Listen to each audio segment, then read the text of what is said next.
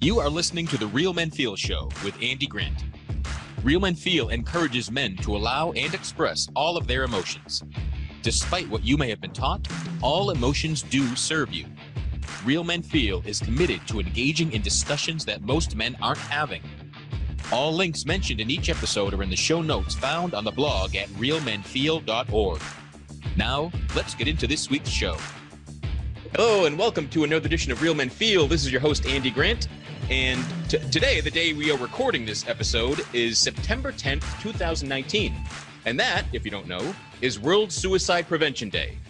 Now, I'm not sure how people around the world celebrate World Suicide Prevention Day, but uh, I do a Real Men Feel show, right? Because that, that's the best way to roll. And a way that I love to celebrate on Real Men Feel is by having one of my favorite guests return. And that's what we're doing today.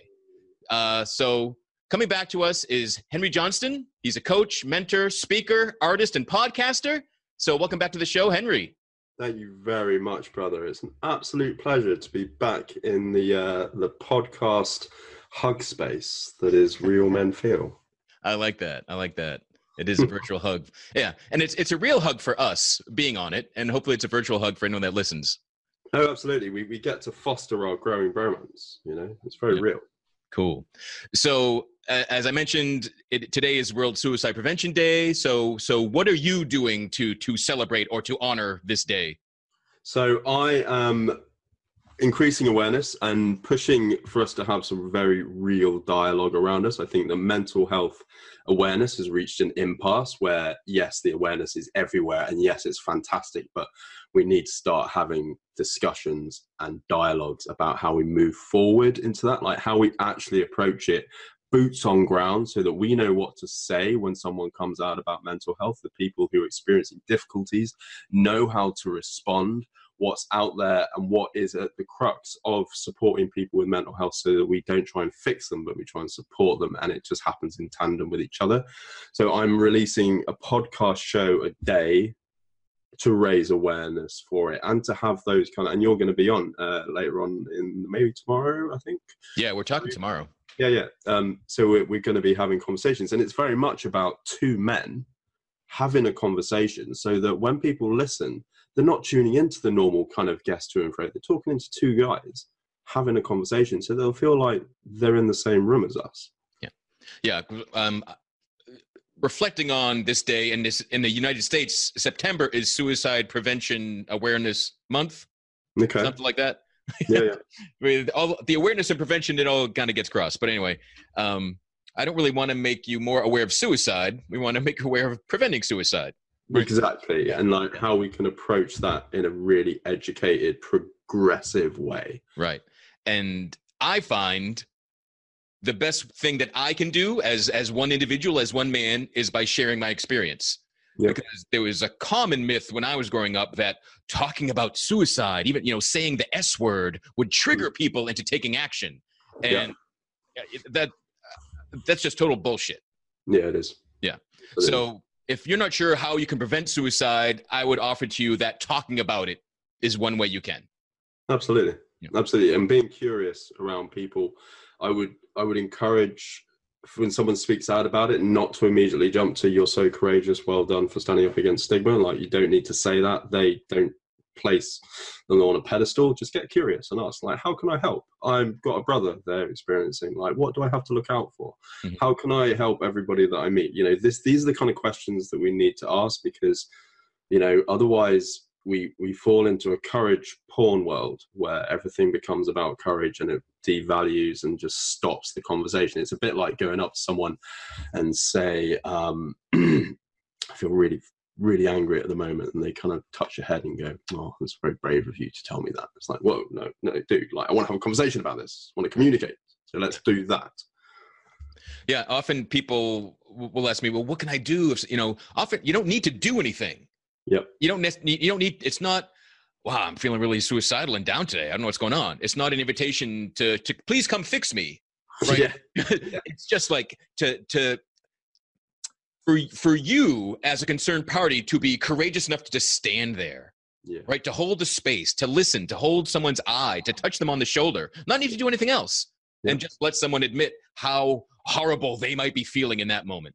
Yeah, is that's exactly it, Andy. You hold the space, you allow them to speak if they want to, and if they don't want to speak, that's fine. The most important thing in that situation is that they've reached out and you are part of their support network. Like, don't pressure them into telling you exactly what's going on, but just be the person who you're actually right. Put a hand on the shoulder, say, "Hey, you know, I'm here. Whenever you're ready, if you ever want to, I'm here." Great. So but before we started the the proper show recording here, you had you had mentioned that you were looking forward to not having to talk about suicide, and I said, "Oh, I'm not going to let you get away with that." But uh, so we will move on. But before we do, you know, where where can people find these episodes? Is, is it part of your normal podcast? Is this a special event, or how you how are you calling yeah, it? so it's all going out through a podcast, which is the Inner Warrior Reframing Masculinity podcast. You find it on iTunes, you find it on Podbean, you find it on Spotify you guys have uh, Google Play, which is amazing, but we don't have Google Play over here. So oh. um, uh, I've also just set up the Inner Warrior Reframing Masculinity podcast Facebook page. So I'll be posting all the interview links, but then all the video content, and I will just be filling it with ways to go about it, resources to use, numbers to call. You know, if you don't listen to the podcast but you're interested in it, then you will at least be able to find a way to access the help that's needed and my website, which is www.henryjohnstone.org. Excellent. And let's spell your last name. Okay, J O H N S T O N E. Right, because that last E will be dropped by every American trying to Johnston. oh yeah, okay, yeah. So John Stone. Yeah, my Scottish clan name. So beautiful. Go. Beautiful. And uh, yeah, I actually got the request to to like um, the Inner Warrior on Facebook this morning. Yes. And I was like, how the hell did I miss this? I'm like, oh, good, you just made it. So good. I'm, I'm not behind. I literally just made it. So excellent, excellent. So I do encourage everyone to check out uh, your show, connect with you on on Facebook, um, listen to this week's you know suicide chats and mm-hmm. go into the back catalog and because you have a lot of uh you've turned me on to a lot of wonderful guests that that you have been on your show and then they then i find them and and, and vice versa i believe but it's the beauty of community and i just wanted to add like the the chats around suicide they're they're not the kind of the heavy talking you know yes we do get serious but there's a fair amount of laughing and you know it's it's about community and friendship and sharing that space with you, yeah, we talk about things that need to be spoken about, but we're not po-faced about it all. Beautiful. So, changing topics, and why I wanted you to come back. Um, it just happened to land today. Um, you recently held a rather unique workshop, and I believe it was your first kind of workshop and retreat event. Is, is that correct? That is absolutely correct, Andy. All right. So, what was that called? It was called Henry John. It's very unimaginative name. Henry Johnstone Coaching Metal Work Retreat. So by metal work, do you mean you all put on mullet wigs and you crank up the Metallica or something else?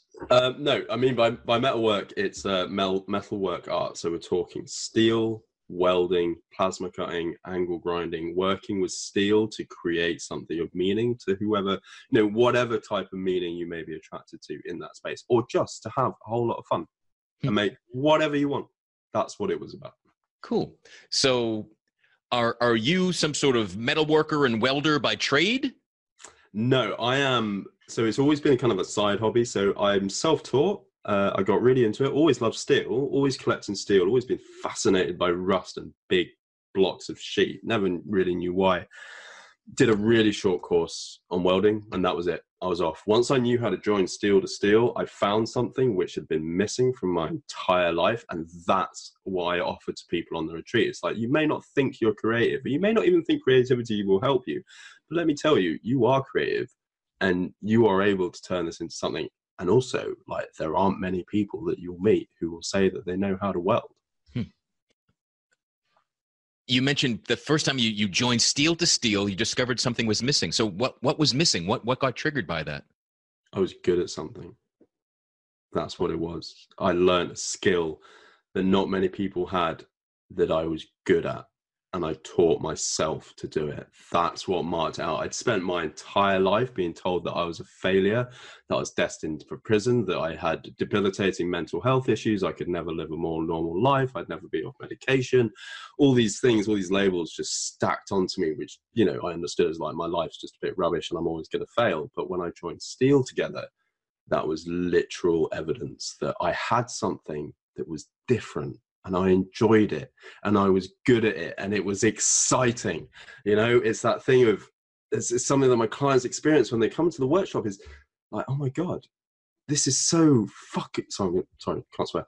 This is you're, so, you're encouraged to swear here, my friend. Right, okay, this is so fucking cool that's what it is. It's different. It's exciting and it opens up this whole nother world of experience. And that really is like the nub of it. I was missing something that was exciting unique that i was good at that i enjoyed that set me apart from other people. Mm. and, I, and i say that unashamedly. Like i i knew that i was kind of different but i had nothing to, to represent that to me. So it really helped me on the journey to say well i'm a metal worker. I'm a metal worker. I know how to wield the power of the sun to melt steel. You know, that is fucking cool. And that's what my clients get. They're like, so like I, I, I spoke through them. I said, you know, like this is the plasma tool. They're like, okay, so this is the most dangerous tool you will ever use in your entire life. Okay, if you miss something, if you tend to hit your hand, the plasma torch will just find its nearest way to the to the earth clamps. It'll just cut your hand off, like plain and simple. It's a hmm. scary thing to tell people, but when people like I was have a little bit low self-esteem, a little bit low kind of responsibility, you feel a bit lost. When they're given a power torch, like a plasma torch, like that, they have to step into like a heightened sense of responsibility. And it's easy to use. It's one of the simplest tools to use in the workshop, and it is actually quite safe but it has that element of if you get cocky or if you be irresponsible, if you act like a bit of a dick, it's gonna fuck you up. Mm. And that's like that's the as, as as I take people through like the the tools, like that's what they're working with. It's like heightened responsibility with something that is ultra fucking cool to do. That is that. So, did someone introduce you to this at first? Did you just like stumble into it and d- discover it? Like, how did how did it come about in your life? So, I, yeah, as I always fascinated fascinated by by steel. I did this really short course on how to weld. So once I knew how to weld, I was like, because welding, like for anyone who doesn't know, I I am not technical. Okay, you go on a welder the way it sounds, and what it does, you pull a trigger, it shoots some gas out, which protects this little steel thing. This is MIG welding, by the way, and it it strikes an electrical arc, it melts the steel. This little this little wire comes out the end of the welding tool. It, it melts into steel, and then it melts all the steel around it. So you're weaving, you're melting steel into steel to create a bond. That's what it is. As soon as I learned how to do that, I was like, wow, this is really fucking cool. What the hell can I join together? So I did. I just joined loads and loads of crazy shit together and discovered that I really liked it. And that there was no set out destination. You know, I could make whatever I wanted and it was okay because it was really fucking cool to do. Hmm. And then I went to I went to art university and I went to art, got classically trained in university, and it was a big pile of shit. um, they tried to fit me into a box. They tried to fit me into a, you know, I think there's a lot of stuff, great stuff to do with contemporary art, but I also think it's been weighed down by hyperbole. I think you could put a lemon on a box and present it as some kind of art. It's, you know, if someone wants to do that, it's not my bag. I believe in creating tangible works that create that that mean you have to get your hands dirty you know there's an element of danger there there's a bit of a risk you know it's exciting that's what I went to, and I got totally shut down. So I'll just share this with the audience as a massive two fingers up because I think metal workers really access that kind of rebellion. I don't know why, but um, I made a. Uh, I got an old Land Rover chassis. I welded on this this kind of theme park ride onto it. You had a computer screen, and it went inside Kim Kardashian's ass and went into colonoscopy footage that was my two. I was like, "Fuck you! Just, just fuck you! Do not tell me what box to fit in. Go inside her ass. Have a look at some poo. There we go. Thank you." And I got a two-one, so it kind of been all like all that bad. So, so that didn't end up in the uh, the Tate Museum in, in London. No. Do you know what? My my tutor said this belongs in the Saatchi Gallery. I was like, okay, well that's that's great. I was actually having a really depressed day that day when I graduated. I was just like not in a great place, hmm. and uh, I was like, oh. And then I didn't do it, and I just went up to Norfolk, North Norfolk, where my workshop is, and I just started making. I just went and I just started making and making, and I haven't really stopped hmm. were, were you creative and artistic before finding your love of steel? Yeah, I when I was imaginative. Okay. You know, I had imagination, very creative. Like I can't draw around it. That that's what we're getting at. Were you were you painting and drawing or anything else outside of your thoughts? I was covering potato in paint and daubing them on pictures and the thing about like creative people and it sort of feeds quite a lot into, into dyslexia. That's why dyslexic people are so so great at being creative. Is that we we don't have the filters of what's normal, so we do what feels right, mm-hmm. and and then with that, you get a kind of low perception of danger, not a lot of common sense, which is just this wonderful fountain of stupid, fucking crazy shit that comes out. And people see you like, why did you do that? but the dyslexic will think, well, why not? It's just like the, the most natural thing for me to do. I'm going to poo all over this wall and then make a poo party. So you know, leave me alone. Which is something I did. Uh, if you haven't, anyone wants to know what a poo party is, then please reach out to me privately. so, it's all coming out now, isn't it? Yeah. so, so the the the steel work, the the welding, the thrill, the creative process uh, woke you up. Mm. How did you decide or discover that this would help other men as well? Well, I kind of sat on it for a while because I'm really lucky to be. Uh, my parents are both still alive. Um, I've been through a huge journey with them through addiction and homelessness. And like, just listen to my other show, you'll know. So I have a really good relationship with them. And they let me have this 1400 year old barn where I have my workshop. And it's in this wonderful countryside, river runs through this converted mill, deer, otters, kingfishers, all the stuff. So I go there to relax, to chill with my own symptoms of mental health. And I'm aware that it is something and it, it all came about from my mental health struggles. And here's the thing like, when I'm depressed, it is a formless, shapeless void where thoughts don't come into meaning, they don't create anything. There's nothing tangible for me because it's an absence, right? And I have to force myself to get into the workshop. Like, it is the most counterintuitive thing. I do not want to do it. Fuck off, workshop. Ugh. But when I go in, I'm just like, right, I'm going to spend one minute here. But what it does, because creativity is intuitive and everyone is creative. I won't listen to anyone who says they're not. Is that it goes inside and it takes this depression and it channels it because you are, when you are working, you are being creative, you are checked into your body and you're intuitively creating something, which literally means that your depression is coming out of you into a form.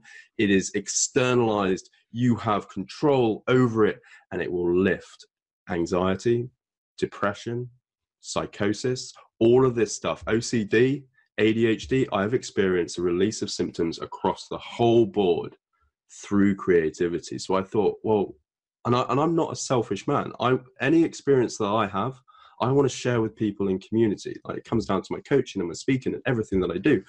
So it just per- I just this idea percolated of like I always have a dog there as well. So God, you know, people love dogs. Fuck me, come and hug my dog and it just started this thought of like, okay, so how do I offer this to everyone? And I sat on it and I thought about it. It took me about five years to to take action on it. And then one day I thought, I've got clients.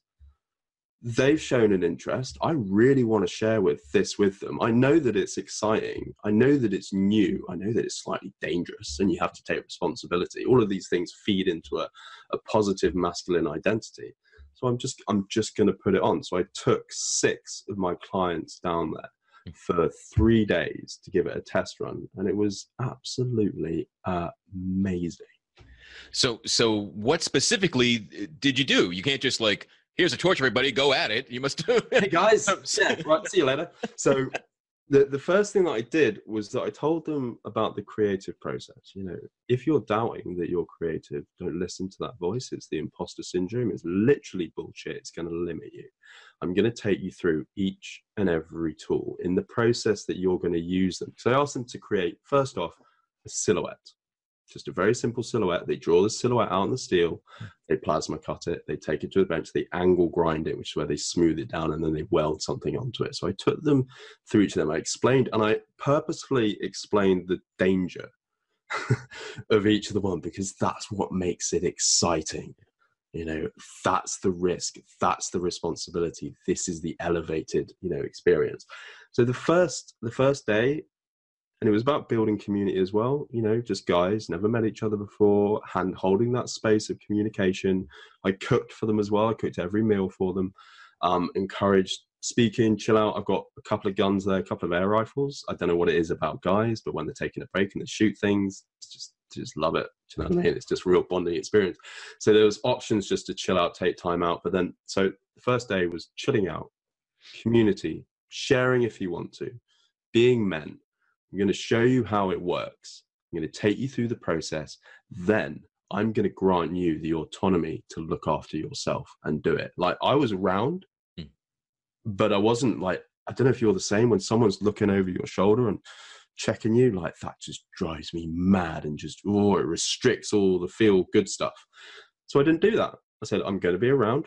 Just I walked around, you know, I fussed my dog, went in, do you need any help? And actually, what's great is using the art therapist within me is I can see where they are at with the, you know, a guy was making a dragon. Now, this guy's really introverted, you know, doesn't speak a lot, kind of a bit unsure, massive ADHD problems, but he made a dragon. And he took extra care over, like, there's just kind of like dragons have like a mane, right? And it's really tricky to angle grind manes because they're small and they reverberate. But he took extra care over making them perfect. So then I was able to talk to him about that.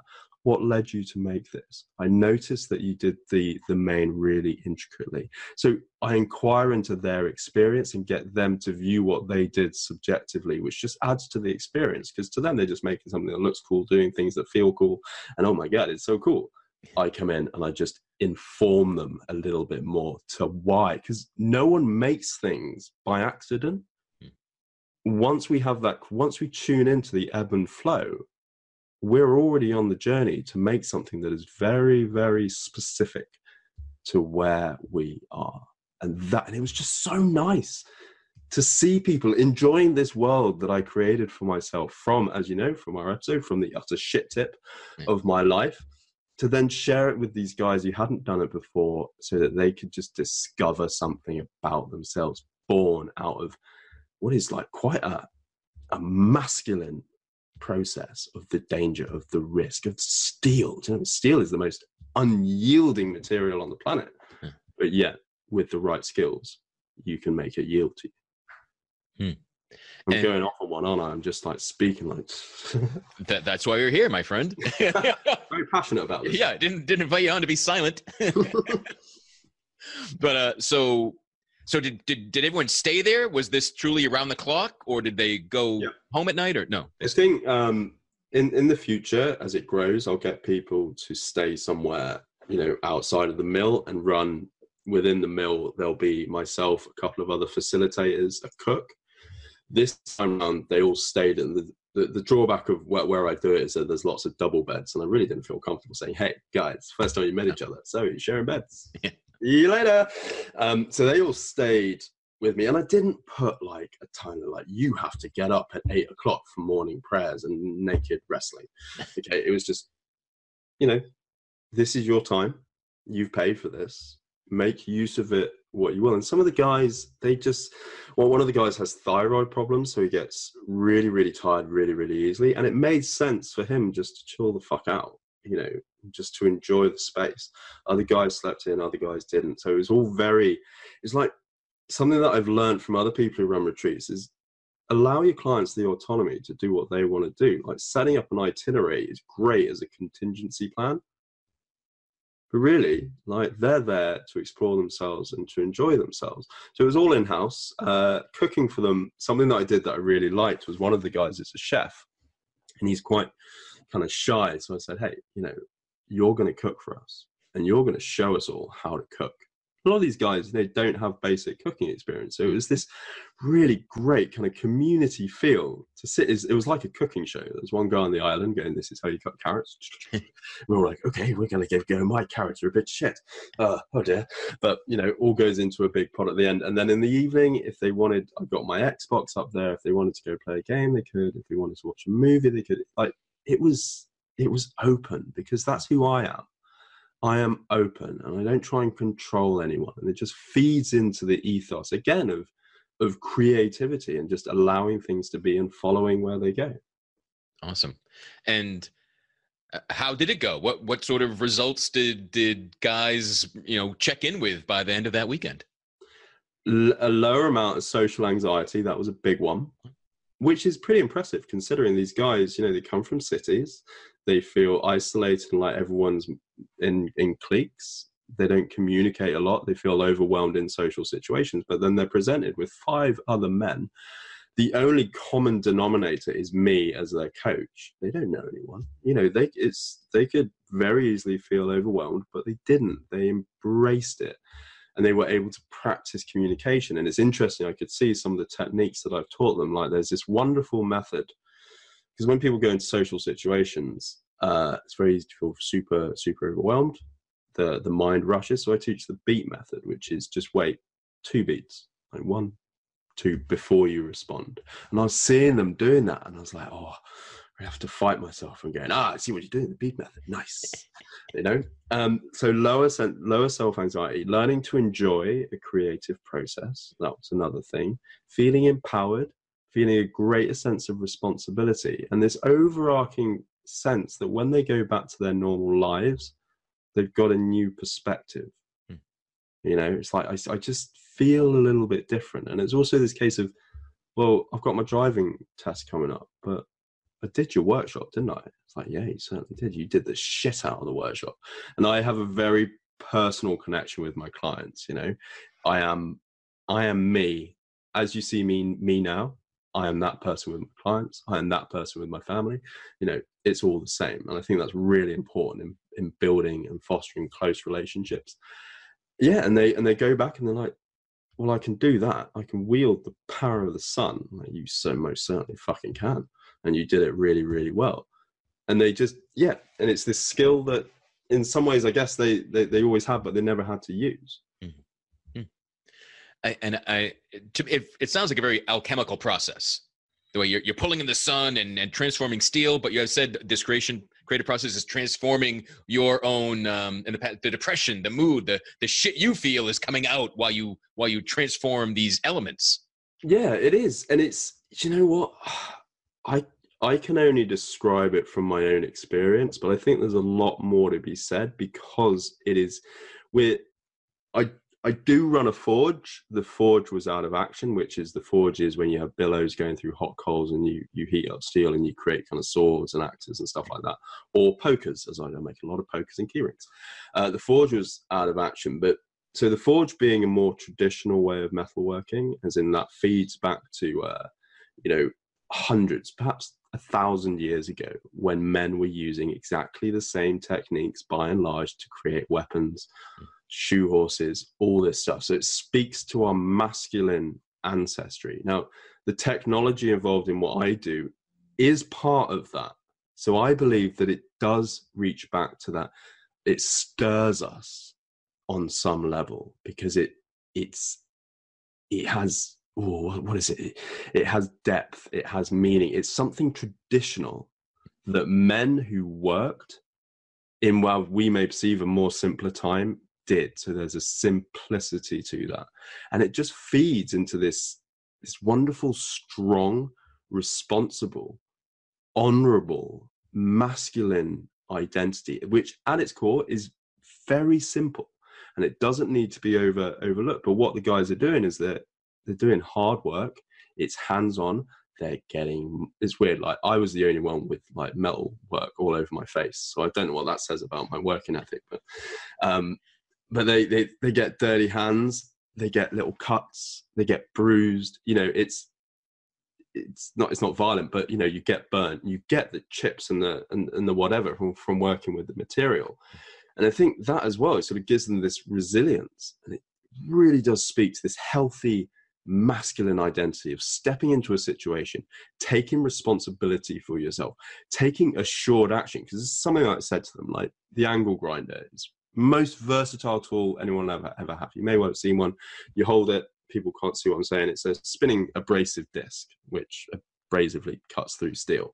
And I said to them, you know, treat this with respect because if you push it, it will jump and then you'll lose your confidence, you'll lose your rapport with it. And the next time you go back to it, it won't be as effective. So they have to learn this respect for what they're doing.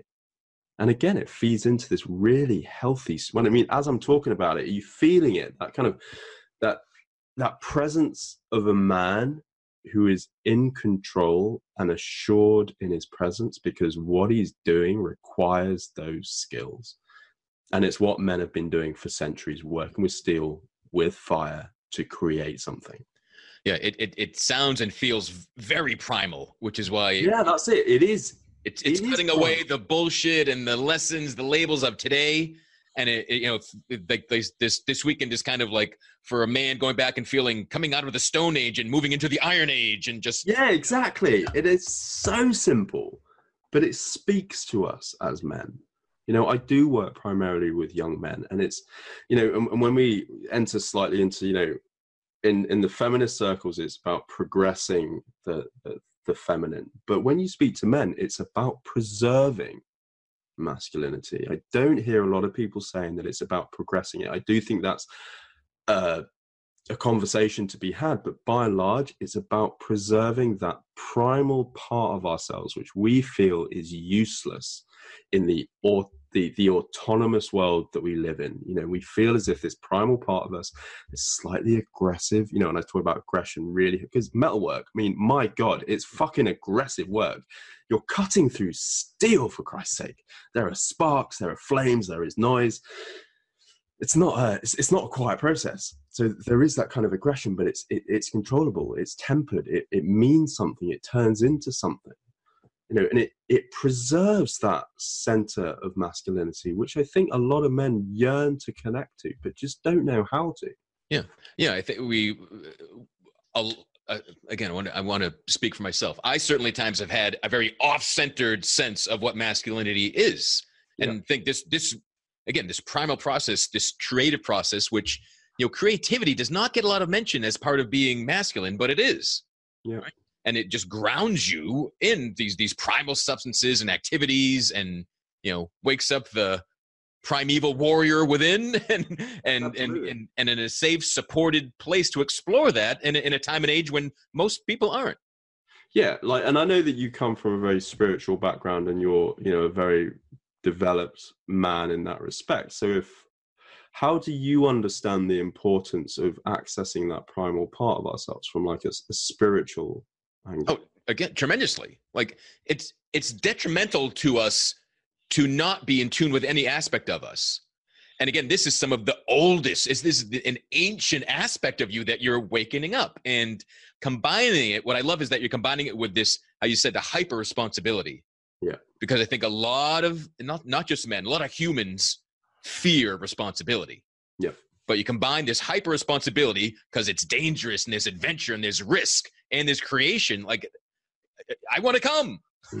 You're more than welcome to.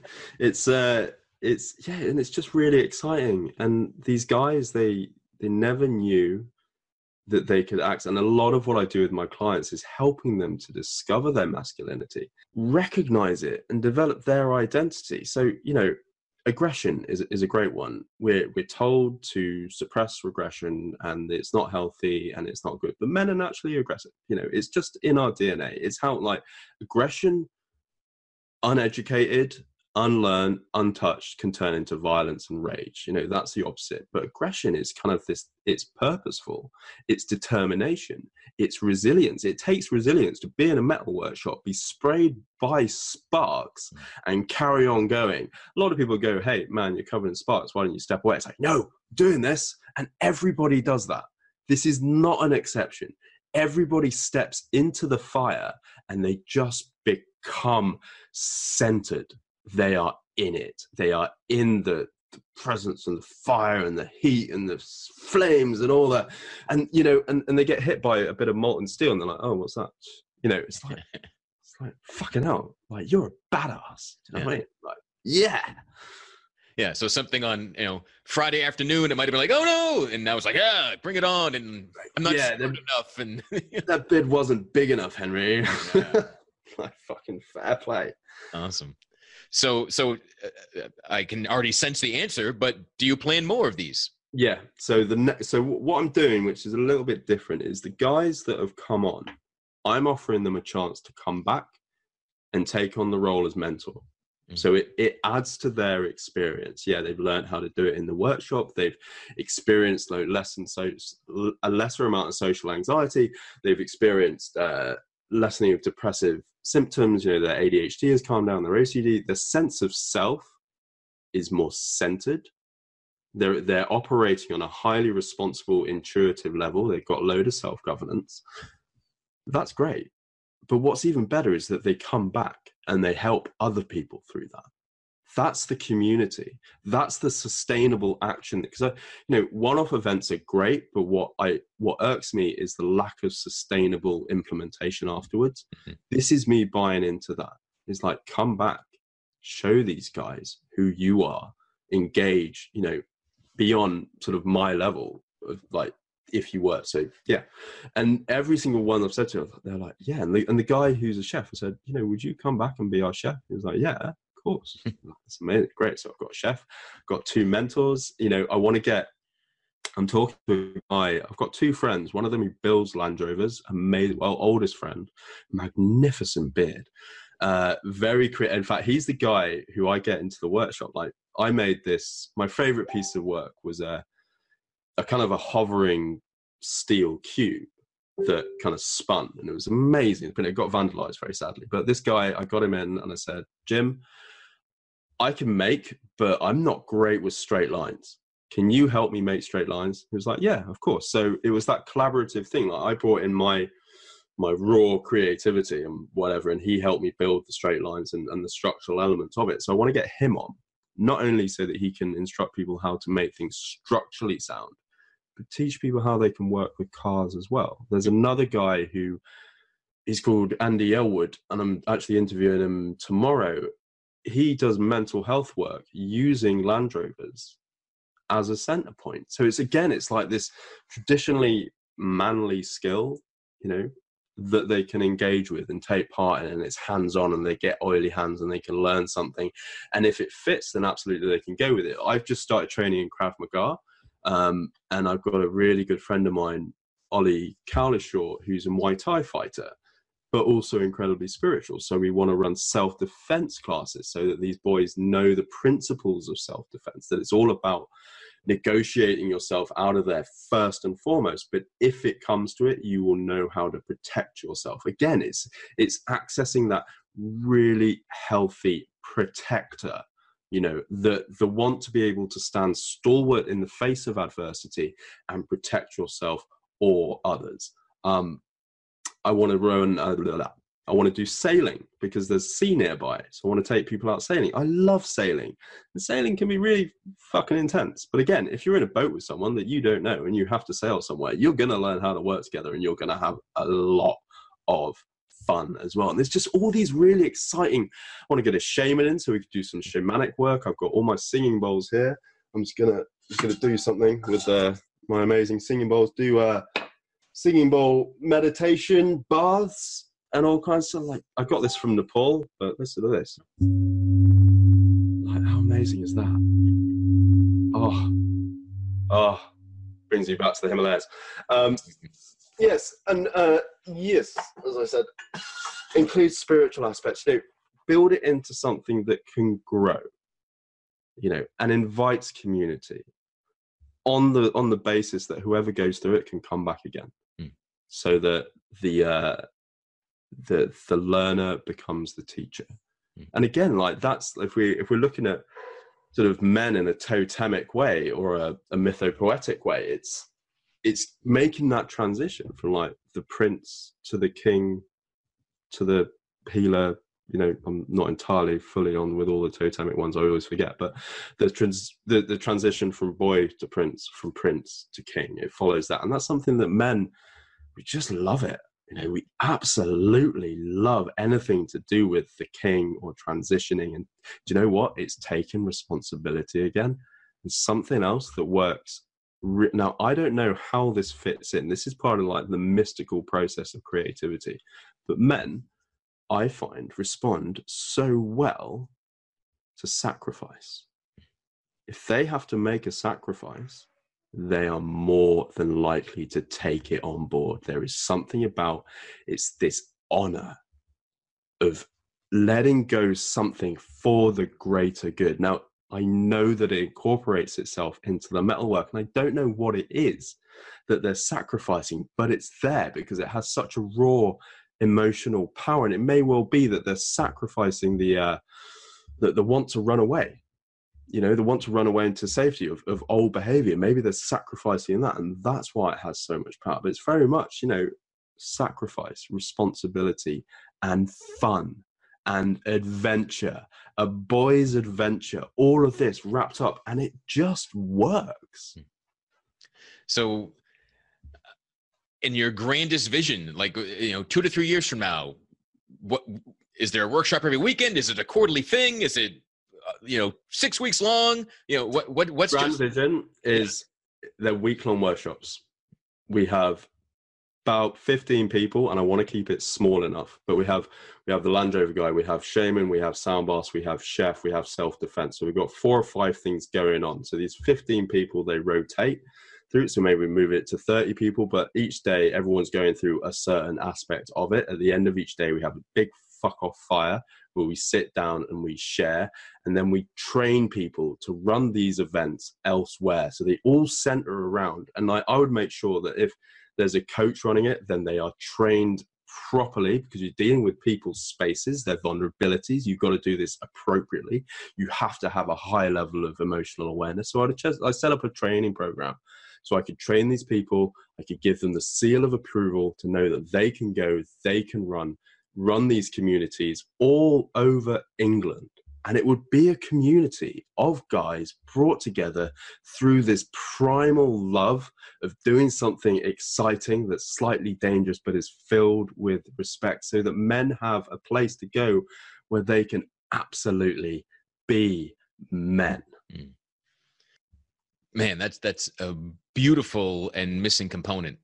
I'd love it. I would just that would give my life I'd be so, you know, I think a lot of coaches come into this business with a scarcity mindset. And I've certainly experienced myself where we're, we're kind of told all you need is clients. And you're like, but where are the clients?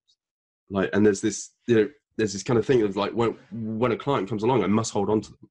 Hmm. You know, I can't allow any other coach the opportunity to have what I have, so I'm going to hold on. But what this does is it just it constricts community, and that's what we need. Like not just as men, but as human beings and it's been it's been in my own journey myself and i've seen how me holding on to gifts that i've had has had a detrimental effect on how i connect with people and how i'm able to connect with people and the kind of offering so i i, I made a choice it was like whatever i partake in now I want to make sure that my circle benefit and they get it because then we will grow from each other and then we will be able to create a community. We actually mean something. And it's not just, you know, of course, I need to earn some money or I'd like to earn some money because money's an enabler. The more money I get, the I, do you know what? I would love to open up a sanctuary for old dogs that no one loves anymore. Me and my partner have always had that dream where we could just take in the old dogs no one loves, they're pissing themselves constantly. We could hire some people who are just going to love them and let them see their last days out. You know, if someone was to pay me £10,000 like every month to run these, some of that would go into that dream you know, I don't want to sit on a pile of money and think, oh, great, you know, I want my, my life will not have meaning unless I've involved other people within it. Mm-hmm. You know, that's what when, when, when I'm in my darkest moments and I'm facing mortality and the terror of death consumes me, the one thing that brings me out is that the possibility that I will be able to help someone that I love. And I and you know, I've told you that I love you Jesus, you know, I tell everyone that I love them. If they mean something to me, then I want them to be part of this journey and I welcome them in with open arms because that's what it's all about. Yeah. Yeah. Um, and it really is. And, you know, I was in a very dark place just, just three months ago, you know, yeah. um, and service brought me out of it. Yeah. And not at time. Like there's time, it, you know, tell me if this is, feels true for you. Like everything sucks. Fuck you. I'm, I'm rejecting all your help. Yeah, I know helping you will be help me, but fuck you. I'm not ready to do that. but then when I am, like, hey, how can I help you? And wow, I feel better. You know, yeah, but yeah, yeah, there's still a time. Even knowing what's good for you, you just refuse to do it. Oh, absolutely. Yeah. Yeah, absolutely. There's a there's. I mean, we, in my experience with that, there's a fair bit of resentment that comes with that. You know, it's like, well, why now? I'm like, fuck off. Like, don't you understand? Don't try and fix me. You're going to try and fix me, even though they're not going to try and fix me. But I'm I'm I I am cultivating a space in my head where they are rejecting me so that therefore I don't have to take action, you know, to to let them know how I feel. That's what I'm doing when I'm situated. Like no one cares about me. Like I'm I'm happy being lonely, didn't But yeah, I'm just cultivating that area where I can say, well, fuck off. Yeah. You know, but it's it's kind of like these kind of conversations around the reality of depression need to be had because people. Well, I was I was just recording a show before, and it's like, you know, you may well get on the phone with someone and they've reached in to your space you don't have to talk to them. You can end the conversation, which I have done on many occasions because I just didn't want to talk to them. You know, I went on a massive rant there. Do you know when you go on a rant and you don't remember what you said or if it makes sense? just trust. okay, I trust. Yes, I can trust. Right? Just like, imagine it was steel, right? You just wherever it takes you. absolutely. Yeah. Like absolutely. Like steel, like I love steel. It is and it gains a personality. I wrote an essay way back in my uh, coaching training, and it was about building rapport. It's like building rapport with steel It's like building rapport with anybody else. You know, you've got to listen to it. You've got to be aware of how it reacts, how it sounds, how it feels, how it's reverberating through your body. It is a present moment awareness that the more you tune into the process, the more you can like some of the stuff I've created that have come from this really boring sheet steel just amazes me. I'm like, how could I turn something like from that into something so fucking elegant and beautiful as that? That's the transformation. And just by proxy, we are taken along that transformation too. Cool. And anyone watching this episode on YouTube or on Facebook, I'll be putting in some of the images um, that Henry's created and, and from the workshop. And if you're just if you're listening to the podcast, just visit realmenfeel.org. I will have all the the uh, lots of photos and and links to more photos if they exist. I'm sure they do um, in the uh, the blog post about this episode. But just so amazing. I'll, um, I don't actually have a website, which I really should do but that doesn't matter because i create an event which is real and if you want to experience it you just come to the event and go fuck me, this was good. I got burnt, I got cut, and you know what? It feels fantastic. you know, uh, a lot of people talk about the, the shower is their meditative, insightful place, and all the great ideas. So, is kind of the uh, the metal shop kind of your version of the, the shower, where everything just kind of yeah. flows better for you? Because you let like you let go. Like, something I always say to the guys is like, let go of your need to control the outcome, right? And that's what they do. When the mind is allowed to just free. Like it's it's the flow right? It's being in the flow which is the single most blissful experience. There's something about norfolk that when you're in the flow of the creativity you've got the steel you've got the fire you've got a dog you've got a, a, a fresh flowing river running nearby you just tune into something hmm. that you simply cannot get in a city and then you're off and you know it's so interesting because the river runs through the house. Um, there's a lot of uh, you know i'm sure you you totally get there's a lot of activity you know bit of the old uh, spiritual activity that goes on. My workshop is no exception. You know there are times when i'm working and i just have to look up and go do you know what? You're right. This is your space now. I'm going to go to bed it is nine o'clock in the evening, so I'm going to let you have your space. You know, it could well be a barn owl just flying around, but there is tangible sense of presence is there. And whoever sleeps on the top room, which is directly above the river, either just has the most insane dreams. Hmm. they just go, I can't remember what I dreamt about, but my God, it was it was amazing. It was like this, trip like there's the transformation going on with steel which is which is unspoken that we don't have control over. And then there's the transformational journey that the water takes us through because the water is it's, it's the path of least resistance. It just takes us. It, it's taking us to a destination. We're not in control of it. The more we resist it the less we get done. The less we resist the more we go. True. And you know the, i find the value and why why a sacrifice is part of so many ancient rituals and you're even seeing it, it work in in modern rituals and processes. It's it's your willingness to let go of something. Mm. right? Be it a habit or a thought or or a physical object you know you for anyone to to truly grow and transform you've got to be willing to give something up.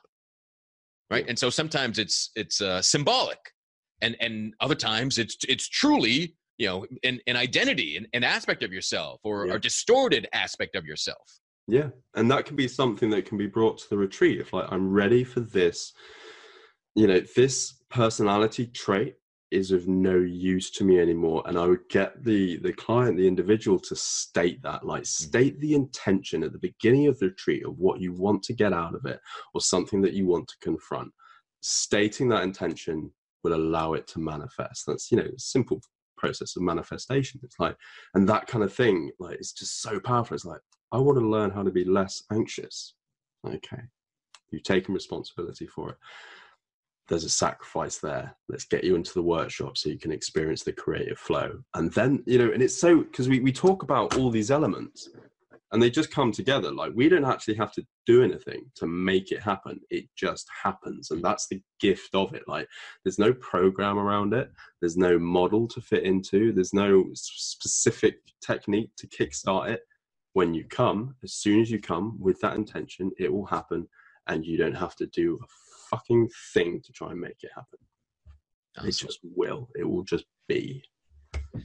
So if you don't have a website how can people get in touch with you, learn more, make sure they know about an upcoming workshop? Uh, what, what's the way to what's the way to deal with you, Henry? to deal with me, well, uh, so just head over to my website www www.henryjohnstone.org and it's got a metalwork retreat section in there along with you know loads of other stuff and that's where i update pictures from my last retreat there'll be it will be added to stuff that I've made, and then I'm aiming to run the next retreat in February.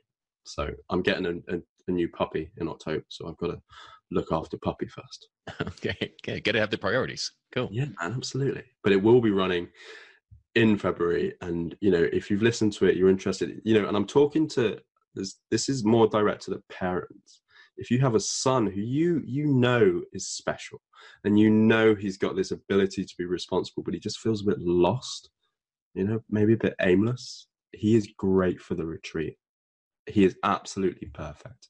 This will help him step into responsibility know what it is to face adversity remain stalwart in a very challenging situation and he'll learn more about the stuff which he never knew he had. Hmm. Cool and you can also find your podcast, The Inner Warrior, on all pa- podcast platforms. Yeah, it's the Inner Warrior Reframing Masculinity podcast. That's yeah, it's across everything. It's just not on Google Play because Britain is very far behind. God damn it! All right, get, um, get, get, some Google execs at your workshop. Well, there we go. And there's a and there's a Facebook page that I've just set up for the podcast. So I'll be posting all the interviews there in the video form chock a blocking it filled with resources for you guys to come. So, you know, I always appreciate likes. It's just started. Please just just pop by. It's just there to be of service and value to you. Awesome, awesome. Yeah, so we'll uh, we'll have links in, in the show notes at realmenfeel.org to everything that Henry's up to, um, even the things he's creating this very day. and uh, you know, I'm I, I want to be conscious of time because I know you're kind of doing a marathon of shows, and it, it is it is later um, in the UK right now. You're, and you're, you're, all right. My next priority is to cook my partner dinner. She's okay. just finished a 12 hour shift at a mental health ward. So oh. gotta like, I gotta make her some yummy, tasty din dins. Good. And, and I'm okay. I'm okay for, for the while. Yeah. All right, cool. Um, but it, yeah, I, I, I want to wrap this up, let you save your throat. Um, it's been a long day. Yeah. But uh, thank you for coming back. Thank you for all the work that you're doing. Thank you for everything you're doing today at thank future you. workshops. Um, you also you all oh i definitely want you to to talk about this because you've got a, a large and growing men's group on facebook yes where you just um Yeah. you're great at asking powerful questions and getting community to be active so tell me about that So, Men Helping Men, the journey of self growth is I'm a co founder of it. Um, we are a group, we're over 1,200 guys at the moment. And I always say, you know, when I welcome people into the group, we're, we're not our roles in society, we're not the jobs that we have, we're not our lifestyle. We are, we always will be men helping men. So, all the guys there, you know, they show, they, they, they show up as as men ask for advice share experiences. We have a lot of guys who who are you know lurkers for want of a better term and that's cool too. Like you can come along and just see what's happening and step forward if you want to. Like there's there's no pressure to be a certain way. We accept you as you are and how you are you know? We, we don't tell you who you should be. The the term of masculinity we always discuss but there's no right or wrong way to go about it. We're inclusive not exclusive. And you're our brother and we would welcome you in as brother we will walk alongside you. You know and i go in like i'm i'm an admin there co-founder but i regularly go in with problems that i'm experiencing. I certainly don't place myself as this point of authority which is without you know i, I regularly if i'm feeling re- like men helping men is part of my support network. Mm. When i'm feeling depressed i say hey guys feeling really shit there's nothing you can do but i just needed to let you know. And it is it has saved me and you know it has saved lives as well. And it's just there as a resource and a community for you. Beautiful. Um i'll ask you one more thing. Sure Give- thing. you have a chance to kind of uh, put something uh final thought together but is is there is there one thing that you wish more men knew? No one has the power to tell you who you are or who you are destined to be. No one only you have that responsibility and power awesome awesome Whew. it's been good man i feel buzzed Yeah, cool. Oh yeah. Um, so Yeah. thanks again, Henry. Thanks No everybody listening. Um, wherever you are finding Real Men Feel, please subscribe, give a like, give a share, give a comment, give us some feedback. Uh, let more men in your life know about this show. That there are there are men pounding steel in the UK. There are men Fuck feeling yeah. all around the world. Right? you don't have to be. Uh, you don't have to deny your feelings. You don't have to wonder if you're freaking not a man for whatever's going on in your life, your in your inner life, your external life, whatever it is um, guess what? You call yourself a man, you're manly. That that's Absolutely. that's how it goes. Cool. So thanks again, and until next time, everybody, be good to yourself. Thank you for listening to Real Men Feel. Reach out to us at realmenfeel at gmail.com.